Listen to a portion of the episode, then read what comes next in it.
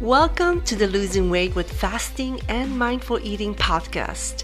I am your host, Monika Banach, an advanced practice nurse and a weight loss coach.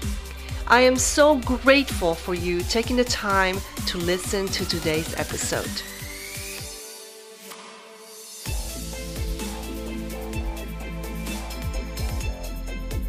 As always, everything we discuss here is our own experience, none of it is medical advice. My guest today is Emily Harveaux. She is sharing an inspiring story of her own weight loss of 150 pounds. Incredible. Her before and after photos are just astounding. She shares her journey of losing 150 pounds and most importantly, maintaining the weight loss of 150 pounds.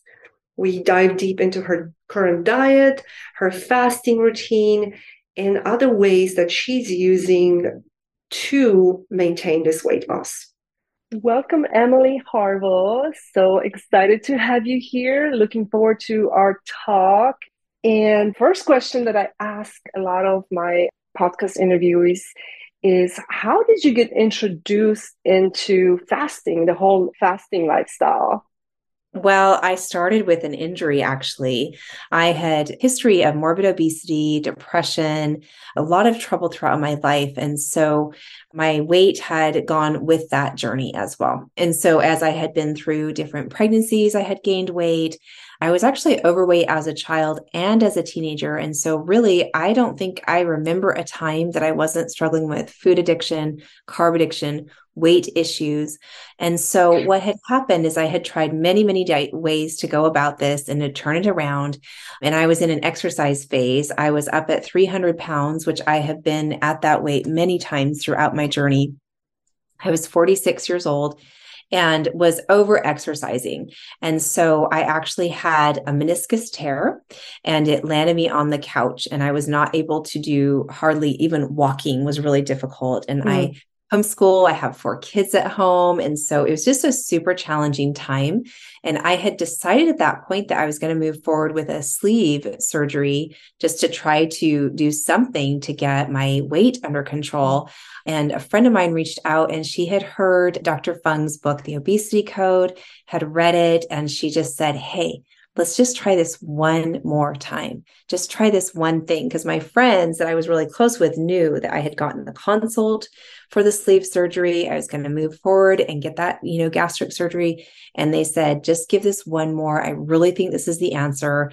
And actually, it was the answer. I couldn't believe it. Wow. so, because I'd done so many things.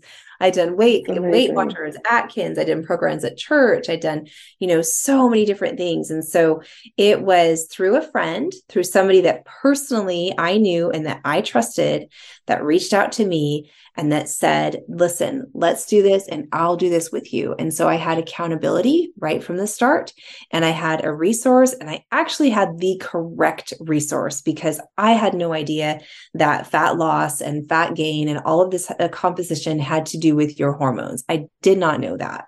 I mm-hmm. thought that it was calories in, calories out, that it was an energy thing, that it was move more, eat less.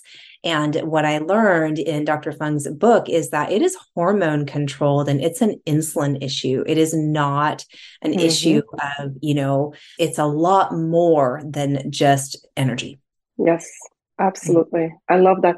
And, and insulin, I mean, that's a hormone. Yes. And, you know, women and men are different. We cannot fast the way men fast. And sometimes that's very hard to digest for a lot of people, but you're 100% right. So I have your pictures and I'll post them on YouTube. Before and afters are absolutely astounding. Like I, I'm like, who is this person? Like you do not even look like the same person. Like absolutely mind blowing. So yes. tell us, how much have you lost and how long has it taken? Absolutely. So, Monika, I consider myself to be in maintenance. I consider myself to be learning maintenance because there's so many different avenues to getting healthier and I'm not done getting healthier. So, but my weight loss chapter was a really long chapter. I'm in fine tuning right now, but my start weight was 300 and I got down to 150 pounds, actually a little bit lower. I have a range. Wow. I have a range of, you know, I don't pay attention to the scale as much. So I have kind of a size range. So my starting size was 20, try 26, size 3Xs. Wow. I'm now anywhere from an eight eight ish, you know? So huge change in size, huge change in weight, 150 pounds. So half of my starting weight. And it took wow. me four years solid. And so it was a very gradual journey. It started with fasting plus keto. And then later on, I made some changes in my nutrition. So that kind of evolved over time. So, you know, mm-hmm. recently I'm doing something else with the food. But, and actually, it first started out with just fasting because there was a concept out there that OMAD or all these different ways that you can go about that you can eat whatever you want in your window. Okay. So I liked the sound of uh-huh. that so the concept was that you chose this TRE, this time restricted eating window. And then if you wanted milkshake and fries, mm-hmm. then go ahead. You have milkshake and fries. And mm-hmm. so I mm-hmm. really played with that to start with, but eventually that just was not true for me. I, that potentially could be true for other mm-hmm. people. It is absolutely not true for me because never helped me with the food addiction piece because I was mm-hmm. still, you know, as long as I've got sugar, carbs, processed foods, then my food addiction is strong. So the fasting time is great. You get a break from all that, but yeah. you still have to manage what to do when that window's open, when you're actually are going to choose your foods.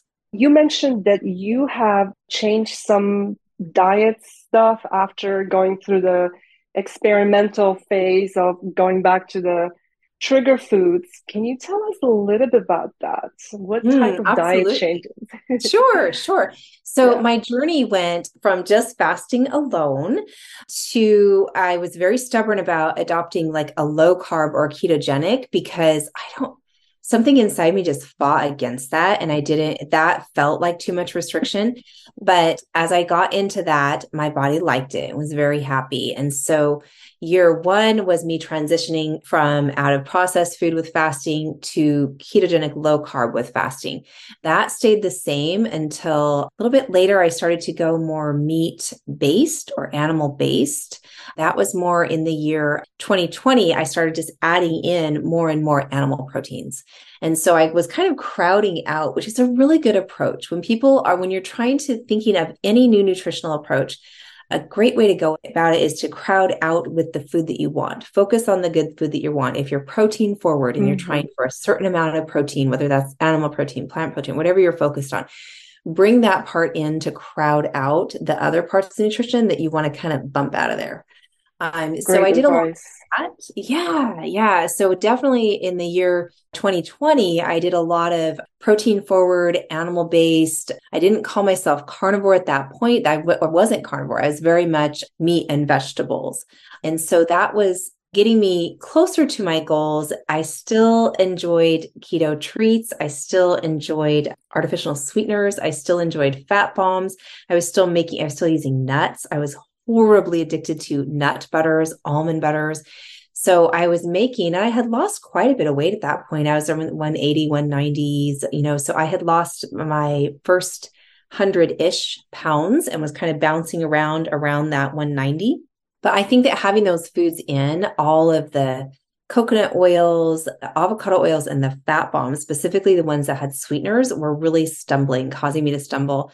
So I had in that holiday season, the 2020 holiday season, I actually kind of lost control and got into binging and got into sugar free binging. So I would buy sugar free candies and I would have all these candies. And so I just had had enough of the addictive foods because those are also processed foods, right? Mm-hmm. And so that was my enough point. I had a friend that had been doing intermittent fasting plus carnivore that had shared her journey, Tiffany Henschel, intimately on a Facebook group. And so I've been reading, reading, reading about carnivore. So this was just absorbing, just absorbing absorbing information. And I was so fascinated because the anecdotal stories that I was hearing were mental health people improving their mental health tremendously. I noticed a lot of people were improving disease states such as skin issues or autoimmune issues, which I didn't have those as much. But I also noticed them talking about no cravings, food freedom. Mm-hmm. And I was like, I want that. and I knew that that was like from my fast, because that's sometimes you get into a fast and you feel like that. But mm-hmm. then as mm-hmm. soon as the food was back, yep. then I would lose control with the food. And sometimes if I mm-hmm. over fasted, trigger that ghrelin a little bit too much, would lose control when it was time to eat. So I started carnivore trying a one month. That's what Dr. Shawn Baker has recommended is a 30 day challenge. So for January of 2021, I decided I'll try carnivore one month. And I felt so good in my 30 day carnivore journey that I'm like, this isn't for one month. This is going to be three months, four months, six months. I am over two years, wow. 100% carnivore. so this was obviously a good fit for me. so, so Emily, not, yes. for those who are not familiar with the carnivore diet is, can you just give us like a little like description of like what is carnivore diet? What can you eat on it? Absolutely. Okay, so carnivore diet is anything animal foods. And so any kind of meats. So people are very focused usually on ruminant meats, on beef, bison, lamb, elk because those are the most bioavailable nutrient dense of all of the animal foods. Mm-hmm. but it's really good to include a variety. So any kind of fish poultry you know you want to look at take a look at how the animal was raised and what environment they're in and the health and if they were given antibiotics. And so that's kind of mm-hmm. something that you need to look at as well. But yeah so eggs are wonderful. Eggs are so nutrient dense. Dairy a small amount of dairy is fine for some people, not all. I have a mm-hmm. small amount of dairy in my diet. It can't, you don't want that to be the foundation of your animal based diet. And you definitely want to look at raw. But yeah, these are just meats and the fats that come with the meat butter is an animal food. Butter is a wonderful, high fat, high butyrate, nutrient dense food. So good for your hormones. So, yeah, you can just look at all those. And on dairy, you'll want to kind of keep on the lower carb. The higher carb dairy can be problematic for some people, but that part's individual. But yeah, we're just talking meat. A lot of people go a meat only diet. So, yeah. okay. okay. So, can you have any fruits? No vegetables, obviously, right? Just can you have yeah. fruit as well? Some people. Well, yeah, I mean, fruit? you can choose your own. Fruit is definitely not carnivore. So it depends. Do you want to be mostly animal based? Do you want to be, you know, there's a wide spectrum. And so mm-hmm. carnivore is one of many diets that are a species appropriate spectrum. So you can be 100% carnivore like me if you want. You can choose your own adventure. You can go meats and fruits. Some people include honey. I do not include honey. Some people include small amounts of vegetables that they find don't bother them. It actually depends on why you're on the carnivore diet. Carnivore diet is an excellent elimination diet. So if you're looking mm-hmm. for a baseline health and you don't know what your body is reacting to, it's probably not ruminant meat. So it can be a really good baseline. And then you can add things back and find out how your body is tolerating, how your emotional world is tolerating. For dairy, maybe the body tolerates it, but maybe the addictive brain, because of the casomorphin, doesn't handle dairy very well. And so it really depends on your why, but there are so many different versions of carnivore that people can choose. So I'm sure you get these questions from some skeptics. I've been doing some research on carnivore just because it's very interesting to me. People that say, well, how can you say vegetables are bad? Like, what do you say to people that ask you that question? Because I'm sure it's a common one. You know, you have the vegans, the vegetarians to like the extreme, like carnivore where there's no vegetables. And what do you say to people that ask you that question? Yeah, absolutely. I mean, what I will say is if someone is being so thorough, persistent, well thought out, and determined to forge their own health for them, I celebrate that. And so if someone is saying, I'm moving forward with a plant based diet or a vegan diet, whole foods, plant based or vegan. I wouldn't really say anything bad about that. I would just say you might want to look at your amino acid profile because it's very likely that you're going to need to supplement to get the essential amino acids. So, nutritionally, this comes down to what is essential. We have essential amino acids, we have essential fatty acids. There is no such thing as an essential carbohydrate. And so, our bodies, through gluconeogenesis, our livers create the amount of glucose that we need. So, you don't have to get exogenous or external carbs from the diet. So I don't, vegetables, you're going to have to look at the individual cases and the individual person because it is individual tolerance. Mm-hmm. So we know that they have their own defense mechanism. Vegetables have anti nutrients, they have things to protect themselves. So you'll hear about this in a lot of the health space as an adaptogen and as a positive stressor. Okay. So we hear about things as eustressors, uh, good stressors, you know, exercise, fasting, sauna. These are going to be good stressors in the right amounts. Okay. And so plants have stressors built into them mm-hmm. and they're irritants to the body. So now whether the question is if you want to take a curcumin or a turmeric or a, you know, something that's a very potent effect, adaptogenic effect in your body, then you're going to have to watch and see how the body responds to that and if it's indeed what, what it's intended to do. So that's what we're going to take a look at is the plants have, you know, little crystals in them that come out in oxalates that deposit in the bodies in different spots. So there's nightshades as well. We hear a lot. I'm sure the whole word of nightshades. There's a certain amount of plants that are called nightshades that are very yep. very hard to digest and cause a lot of issues for some people, not everyone. Yes. That's exactly where I'm at. I'm exactly where you're at with this. And so people coming to carnivore typically they are curious and they want to try it out and they want to know if it's safe to go without the mm-hmm. vegetables, right? And so I will say, yes, you, they are not necessary. You don't need them. And for some people, they cause a lot of harm. For some people, they cause inflammation. They irritate the inflammation, the inflammatory process more. And for some people, they cause autoimmune issues. And so it's just a thing that you have to look at about the overall, but there are vegetables in particular are problematic for very specific reasons. You also kind of look at their pesticides and the way that they've been genetically altered. And, you know, we can see that about any food.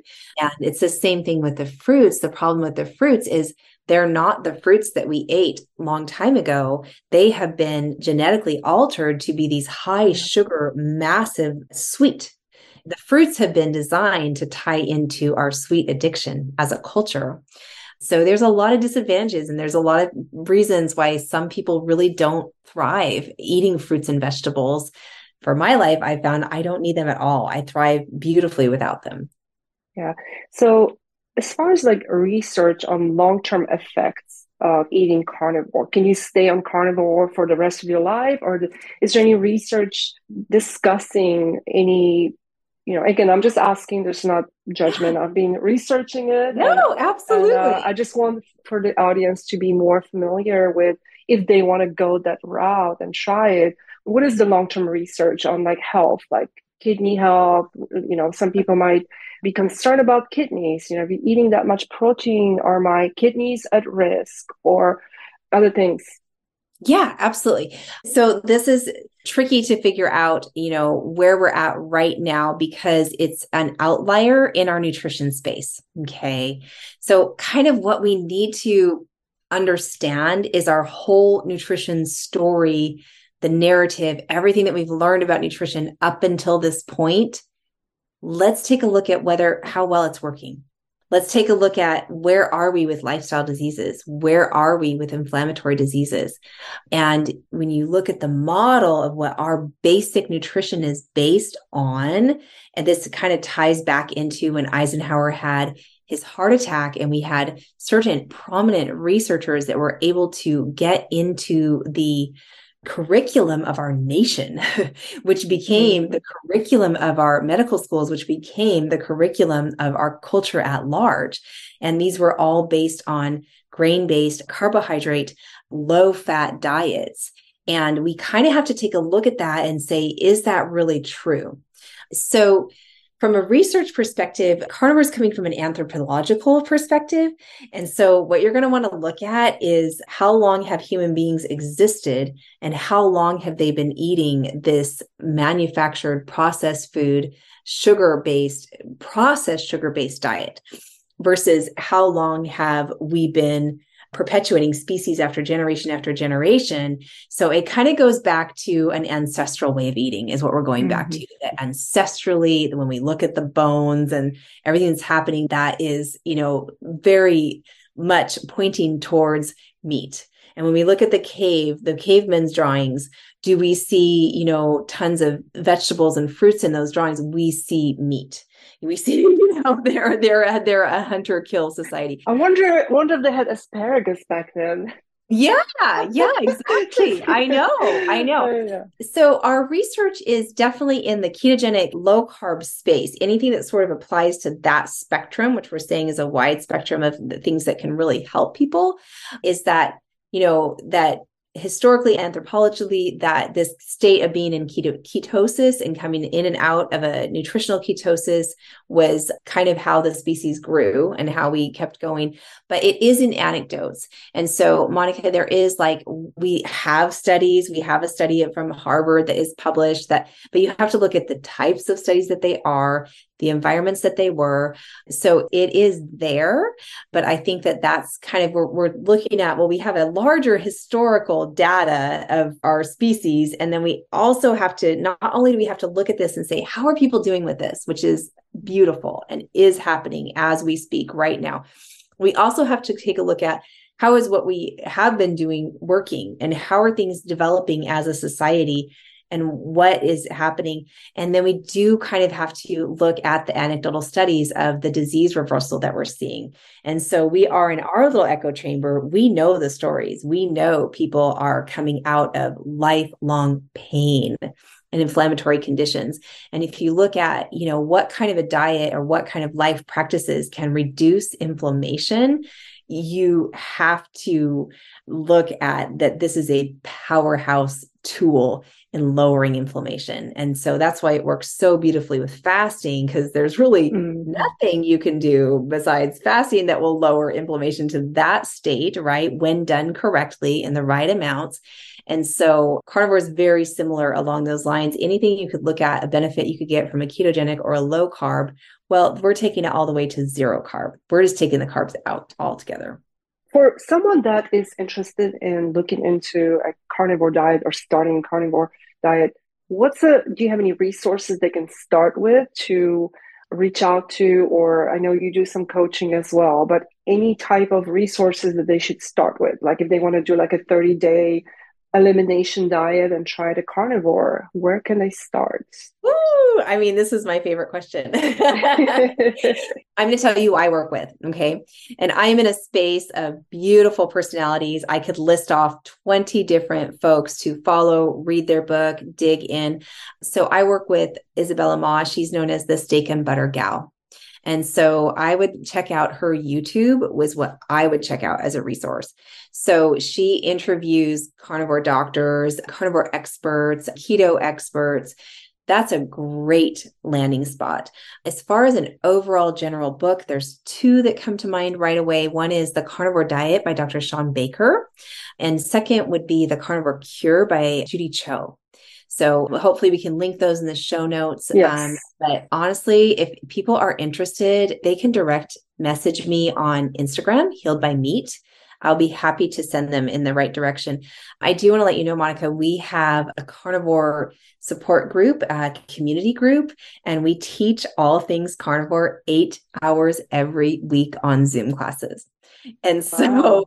this is called the Steak and Butter Gang. It's at sbgmeetup.com. And so we'll put that in the show notes as well. Yes. And so these we have anywhere from 1000 plus members that join that are curious about carnivore. And so we have a team of coaches, we have five coaches, we have Bella, and we have doctors every single month. This month we have Dr. Ken Berry, which is an excellent resource. I love him. He lives oh. in Nashville actually. Yeah. Oh, yes.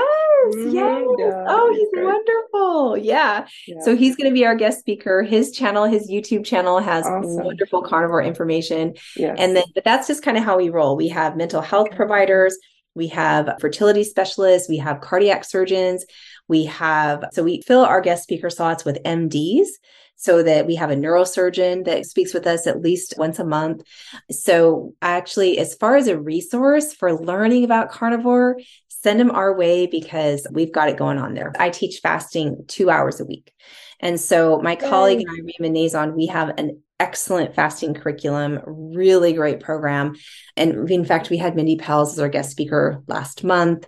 We're having Cynthia Thurlow is going to be our guest speaker coming up. So if people are interested in fasting, even if you're not carnivore, even if you're on the, you know, whatever, honestly, yeah. we have a wonderful fasting program in the challenge as well that we're teaching. My last question before we go what are three things you wish you knew sooner, whether it's diet or anything, life, relationships. What are three things that you wish you had known sooner? Mm, I wish that I knew that nutrition is self care. So I thought that taking care of myself was the opposite. Like I thought, like, the Baskin Robbins peanut butter sundae, whatever, was me having my mommy moment. Mm. I thought that me getting that hit, you know, from foods that were actually quite damaging was my relaxation. And so I think me figuring out that my actual relaxation is all the steps that I take because this takes preparation to be in charge of your life and to make this decision because these decisions are based on so many decisions that you make during the days. And so the decisions that I make now to purchase the food that nourishes my body, to prep the food that nourishes my body, to have the food that nourishes my body, that's my self care. And so I wish yes. I would have understood that in a different way mm. that when I'm feeling those, because uh, we try to be so good and we try to do so much to please everybody around us and to be a good girl and do the right things. And but it's just i don't know i think doing those things was a form of boundaries.